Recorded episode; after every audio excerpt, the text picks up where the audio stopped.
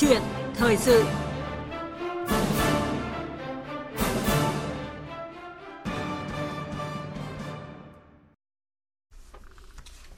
Thưa quý vị, thưa các bạn, tại đối thoại biển lần thứ tư với chủ đề Hợp tác quốc tế giải quyết vấn nạn rác thải nhựa ở Biển Đông được tổ chức tại Hà Nội vừa qua, các đại biểu đã chỉ ra rằng những đồ dùng nhựa sử dụng một lần như là túi ni lông, ống hút, đĩa dao hay là tăm bông chiếm tới 70% lượng rác thải ở biển và những thay đổi trong việc lựa chọn đồ dùng hàng ngày sẽ làm giảm nhu cầu sử dụng nhựa một cách rõ rệt.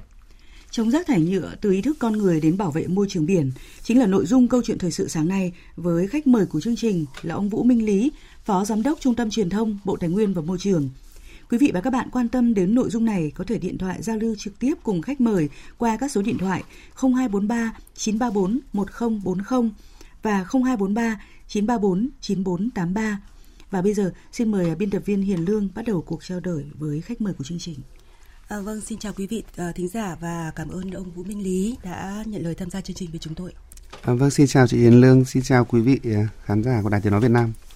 À, thưa ông Vũ Minh Lý ạ, ờ, từ tháng 10 năm ngoái thì Bộ Tài nguyên và Môi trường đã phát động phong trào chống rác thải nhựa trên toàn quốc và đến bây giờ thì cũng là chỉ được ờ, vài tháng thôi ạ. Thế nhưng mà đến nay thì đã có những dấu hiệu tích cực nào của phong trào này mà ông nhận thấy qua quá trình đi thực tế tại các địa phương ạ?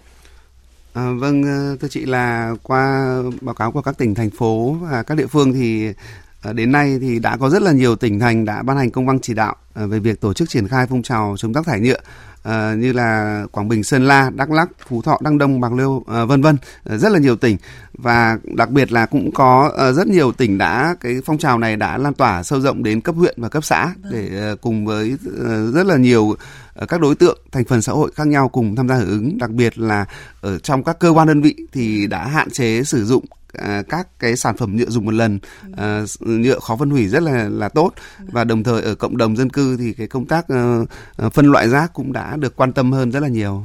À, cụ thể ví dụ như là ông có thấy một cái một cái chi tiết nào ở các địa phương nào mà ông thấy rằng là cái cái hành động mà chống rác thải nhựa không sử dụng uh, túi ni lông hay là ống hút nhựa được được uh, chính quyền địa phương thực hiện ở địa phương mình hay không ạ? À, vâng vừa rồi tôi có chuyến công tác tại Bà Rịa Vũng Tàu thì chúng tôi đã quan sát thấy tất cả các nhà hàng à, khách sạn và những cái dịch vụ cơ sở uh, dịch vụ thì ở uh, Côn Đảo huyện huyện Côn Đảo thì cũng đã uh, sử dụng phần trăm các cái ống hút uh, bằng giấy để thay thế cho ống hút nhựa.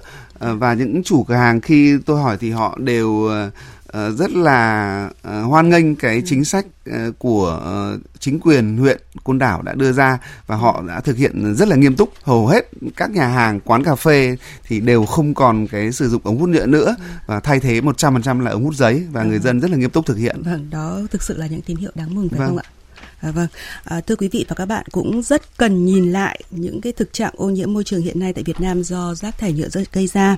Và chúng ta sẽ cùng nghe một à, tổng hợp ngắn sau đây để cùng nhìn lại cái thực trạng này tại Việt Nam.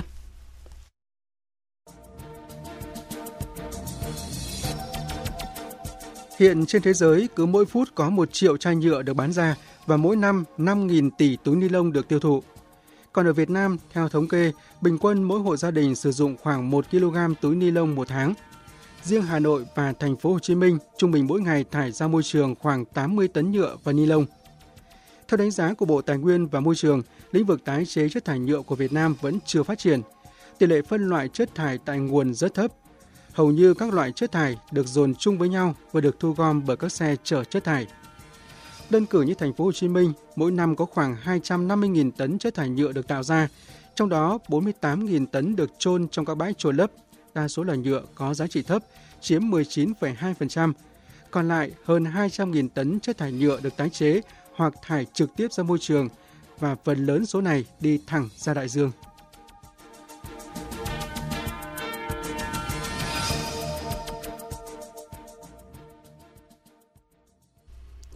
À, thưa quý vị và các bạn, trước khi chúng ta tiếp tục với câu chuyện với ông Vũ Minh Lý về câu chuyện là chống rác thải nhựa thì có một thông tin chúng tôi muốn à, cập nhật đến quý vị và các bạn.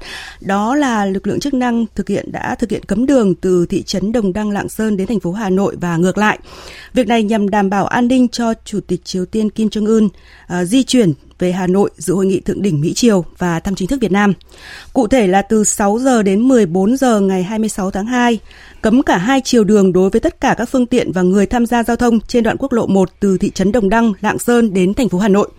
Tổng cục Đường bộ Việt Nam đề nghị các cơ quan, đơn vị liên quan và các chủ xe, chủ doanh nghiệp vận tải, lái xe và người tham gia giao thông có lộ trình lưu thông đi và đến các địa phương trên đoạn quốc lộ 1 từ Hà Nội đến Lạng Sơn và ngược lại, nghiêm túc chấp hành theo sự điều tiết, hướng dẫn phân luồng giao thông của các cơ quan chức năng và tuân thủ pháp luật giao thông đường bộ.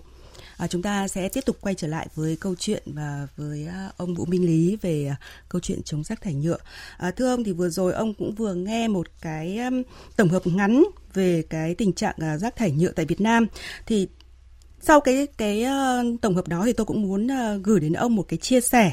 Đó là chia sẻ của nhiếp ảnh gia Nguyễn Việt Hùng.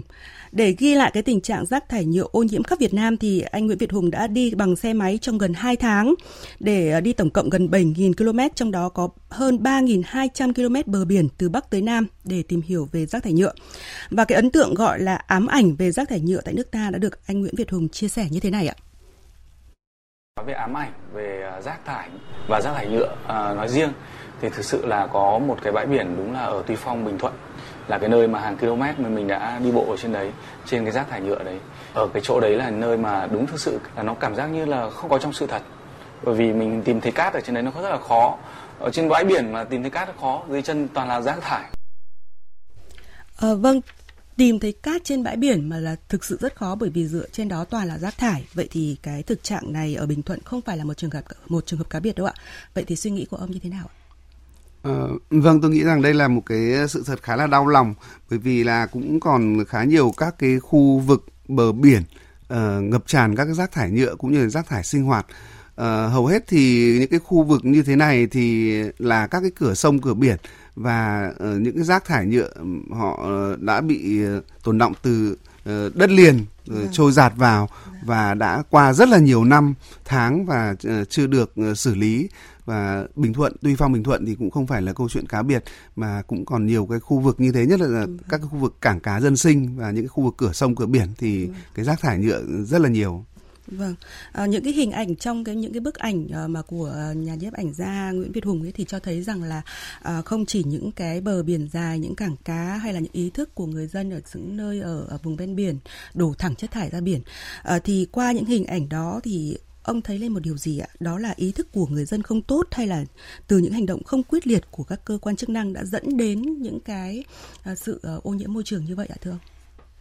À, vâng, thưa chị là đây là một câu chuyện à, không thể xử lý trong một sớm một chiều và nó vâng. còn rất là dài bởi vì nó liên quan rất là nhiều yếu tố khác nhau, vâng. bao gồm cả ý thức của người dân cũng như là cái sự vào cuộc của chính quyền các cấp.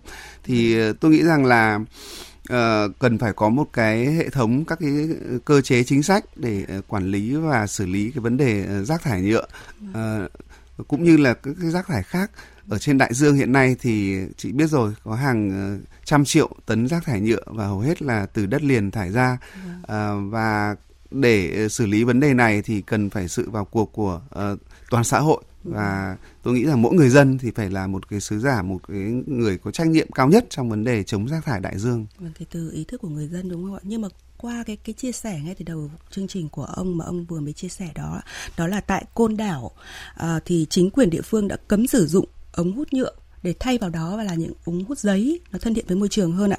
Và điều này thì đã dẫn đến một cái sự thay đổi rất rõ đối với thói quen của người dân. À, như vậy thì có thể thấy rằng là khi mà có sự vào cuộc quyết liệt của các cơ quan chức năng thì mọi chuyện dường như có vẻ dễ dàng hơn phải không ạ thưa ông? À, đúng là như thế. Sự, sự vào cuộc của các cơ quan chính quyền thì cái sự chấp hành của người dân là và với sự chấp hành của người dân thì nó sẽ ảnh hưởng đến mang lại cái kết quả rất là tốt. À, và bao giờ cũng thế những cái uh, cơ chế chính sách về mặt quản lý thì sẽ phải đi kèm với những giải pháp thay thế. Yeah. Dạ. Thì tôi nghĩ rằng là đây là một câu chuyện điển hình. Thì yeah. khi chúng ta có những cái ống hút uh, với chất liệu thân thiện môi trường như là bằng giấy, uh, bằng bột gạo, bột uh, khoai mì, bột sắn, vân vân uh, để thay thế cho ống hút nhựa đó thì người bán hàng chủ doanh nghiệp người ta cũng rất là ủng hộ. Dạ. và người dân thì cũng rất là ủng hộ bởi vì là sẽ không còn cái ống hút nhựa thải ra đại dương nữa. Dạ. thì những cái giải pháp thay thế cho cái uh, túi ni lông sử dụng một lần hay là những cái sản phẩm nhựa sử dụng một lần thì thì cần phải tiếp tục nghiên cứu và phát triển sản xuất nhiều hơn nữa để có thể mang lại cái lợi ích ờ, cho môi trường và và chính cho cộng đồng của chúng ta. Và qua cái câu chuyện của Côn Đảo thì tôi cũng muốn nhắc đến một cái câu chuyện ở các nước trên thế giới đó, ví dụ như là Hàn Quốc ấy, là cái nước đầu tiên nói là cấm sử dụng túi ni lông. Thì tại đất nước này đã đưa ra một cái chính sách đó là chính phủ sản xuất một loại túi đựng rác và sẽ bán cho người dân. Nếu như người dân mà sử dụng nhiều thì sẽ phải mua nhiều và cái quan điểm của họ có nghĩa rằng là à, thải nhiều thì phải trả nhiều. Vậy thì cái cái mô hình của họ có là một cái bài học mà cho chúng ta có thể là áp dụng và có những cái chính sách phù hợp đối với Việt Nam hay không ạ? À, vâng, tôi cũng rất là đồng tình ừ, với chị. À, ở Hàn không chỉ ở Hàn Quốc đâu mà cũng rất là nhiều nước phát triển trên thế giới thì họ có rất là nhiều các cái chính sách à, để mà khuyến khích Ờ, người dân và cộng đồng uh, tham gia vào phong trào chống rác thải nhựa. Và tôi tin rằng là tới đây thì Việt Nam cũng sẽ uh, ban hành và dần dần hoàn thiện các cái chính sách như vậy để động viên khuyến khích uh, người dân rồi cộng đồng của doanh nghiệp à, mỗi một đối tượng thì sẽ tham gia cái phong trào rác thải nhựa này khác nhau nhưng mà sẽ ờ, phát huy được cái lợi thế sức mạnh của mình để trong cái công cuộc đấu tranh chống lại rác thải nhựa. Vâng và bây giờ thì tôi nhận được tín hiệu là của thính giả muốn giao lưu trực tiếp với ông Vũ Minh Lý. À, vâng xin mời kỹ thuật nối máy cho chúng tôi ạ. Và tôi là Hồ Huy Dự ở xã Đồng Sơn, huyện Nam Trực, tỉnh Nam Định ạ. À, tôi đang nghe cái chương trình à, của chuyên gia trao đổi về cái rác thải nhựa của môi trường. Thì à, tôi thấy rằng là các đồng chí đang bàn về cái lĩnh vực này giải quyết chỉ là cái phần ngọn thôi mà tôi thấy rằng cái phần gốc là các anh chưa chưa giải quyết được. Mà cái quan điểm của tôi là giải quyết cái phần gốc mà muốn giải quyết được cái đó thì phải giải quyết ở những cái cung ở giải quyết cái cung. Bây giờ anh khơ hạn chế lại các cái nhà máy sản xuất không cho nhập khẩu không cho sản xuất nữa mà động viên tuyên truyền người dân dùng những cái làn hay cái giỏ như các cụ các bà các mẹ của ta ngày xưa đấy thì làm gì còn đắt giải giải giải nhựa nữa À, vâng, xin mời ông Vũ Minh Lý trả lời câu hỏi này của thính giả. À, vâng, ờ, cảm ơn bác Dự. À, tôi cũng rất là đồng tình với cái quan điểm và ý kiến của bác. Chúng ta cần phải giải quyết tận gốc cái vấn đề uh, rác thải nhựa. Uh, tuy nhiên là thưa bác là không thể uh, một sớm một chiều mà chúng ta có thể cấm ngay được uh, sử dụng túi ni lông hay là những sản phẩm nhựa một lần. Uh, bởi vì là thực sự là những cái sản phẩm nhựa đã ăn vào cái nếp sống của người dân rất là lâu năm rồi và nó cũng mang lại những tiện ích nhất định cho đời sống con người. Và chính vì vậy mà uh, trong thời gian tới đây thì chúng ta sẽ tiếp tục tuyên truyền vận động người dân đầu tiên là nói không với rác thải nhựa. Vâng. và sau đó thì nhà nước các cơ quan quản lý nhà nước sẽ có những cái chính sách hoàn thiện dần để uh, tiến tới uh, có những chính sách như Hàn Quốc hay là Nhật Bản hay là uh, rất nhiều nước khác để có thể là cấm sử dụng túi ni lông một lần uh, từng bước trong hệ thống siêu thị trong các doanh nghiệp trong các cơ quan đơn vị hay là trong toàn thể cộng đồng. Uh, và tôi nghĩ rằng là uh, hiện nay thì rất là cần cái sự vào cuộc của các doanh nghiệp trong cái ngành nhựa để họ có thể nghiên cứu phát triển và sản xuất ra những sản phẩm uh, nhựa uh, thân thiện với môi trường và có thể tự phân hủy uh, phân hủy bằng những cái cơ chế của sinh học. Tức là họ làm từ bã mía bã ngô rồi bột gạo vân vân. Uh, như hôm nay tôi mang đến đây cho các anh chị thấy là một cái sản phẩm là từ ống hút từ bột gạo. Uh, mọi người có thể nhìn thấy nó rất là như cái ống hút bình thường và nó hoàn toàn tự phân hủy khi mà chúng ta không sử dụng nữa. Và với cái thời gian chỉ một vài tháng thôi thì nó đã tự phân hủy trong đất rồi trong môi trường mà nó không ảnh hưởng gì đến đến đến môi trường cả. Thì những cái nghiên cứu và những cái sản phẩm như thế này thì cần phải có những chính sách của nhà nước từ thuế từ tín dụng từ bán hàng từ nhập khẩu vân vân thì để cho những cái doanh nghiệp họ liên tục họ có nghiên cứu và phát triển ra những sản phẩm nhựa thay thế như thế vâng. thì dần dần cái như ý của bác dự nói là giải quyết tận gốc thì sẽ được uh, thực thi và hiệu quả hơn tốt hơn rất là nhiều. Vâng những cái ống hút này quả thực là tôi đang nhìn thấy nó cũng rất là dễ sử dụng quý vị ạ. À, tuy rằng là nó à, bằng gạo nhưng mà nó hoàn toàn giống những là ống hút bình thường. Để thay đổi thói quen của người tiêu dùng thì không phải là à, một sớm một chiều. Thế nhưng mà cũng đến một ngày nào đó thôi ạ, chắc là cũng không xa thì Việt Nam chúng ta đã, bây giờ là đang là nước thứ tư trên thế giới thải uh, chất thải nhựa ra môi trường sẽ nói không hoặc là cấm những uh, rác thải là những cái chất thải là nhựa và túi ni lông sử dụng một lần. Vậy thì theo ông đến được ngày đó thì chúng ta cần những hành động tiên quyết như thế nào ạ? À, tôi nghĩ rằng là vẫn thực hiện song song các giải pháp, đặc biệt là quan tâm đến công tác tuyên truyền vận động người dân và các doanh nghiệp uh, trong việc uh, chống rác thải nhựa À, một cái nội dung rất là quan trọng nữa là công tác phân loại rác để chúng ta có thể tái chế cũng như là cái công tác xử lý rác để có thể tái sử dụng. Thì cần phải được quan tâm hơn rất là nhiều. Hiện nay thì hầu hết là rác thải của chúng ta, rác thải sinh hoạt thì vẫn chưa được phân loại và tất cả vẫn cứ tập hợp lại và mang đi chôn lấp.